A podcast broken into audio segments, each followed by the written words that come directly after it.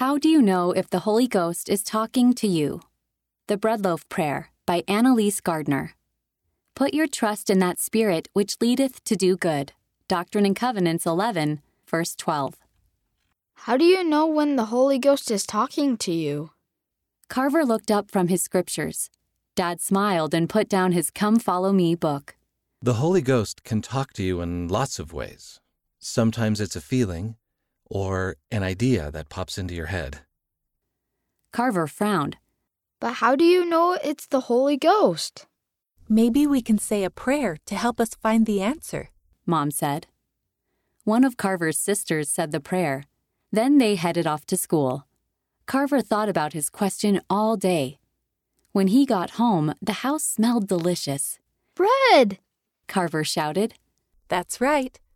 I made some bread for us to share with others.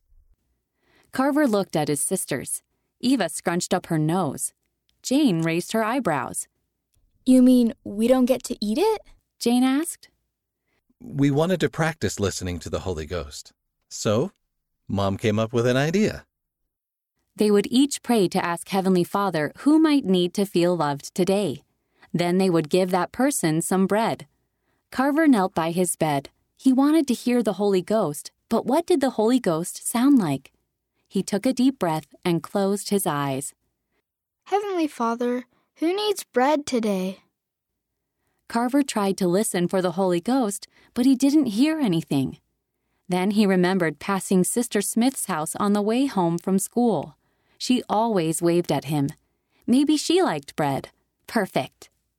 Mom handed out cards to write notes for the people they were going to visit.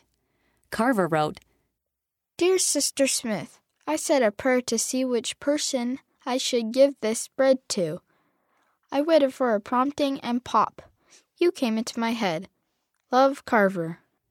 When Mom drove up to Sister Smith's house, Carver grabbed his loaf and walked to the front door. He felt nervous. What if Sister Smith didn't like bread? What if visiting her was just his brain's idea and not the Holy Ghost? Then Carver remembered something else Mom had said. She said that if it's a good or kind idea, you don't need to worry about whether it's just your own thought. Nice things are always good to do.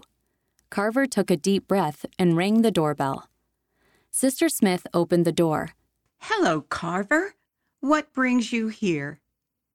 Carver handed her his loaf. He looked at his shoes then back at Sister Smith. Do you like homemade bread? It's my favorite. She smiled. Thank you very much. Carver smiled too. You're welcome. Then more words popped into his head. He followed the prompting right away. Heavenly Father knows it's your favorite. He loves you a lot. Sister Smith's eyes started to look shiny. I'm glad he can count on you to hear him. Carver felt as light as a balloon. He waved to Sister Smith and walked back to the car. Now he knew that giving Sister Smith the bread was a prompting from the Holy Ghost. He was excited to listen to the Holy Ghost again. The author lives in Utah, USA. What did Carver and his family do to practice hearing the Holy Ghost? See Come Follow Me for Joseph Smith History, Chapter 1, verses 1 through 26. End of the story The Bread Loaf Prayer. Read by Amanda Seria, Daniel McClellan, Wes Nelson, Rena Nelson, Margot Patello, and Jane Wise.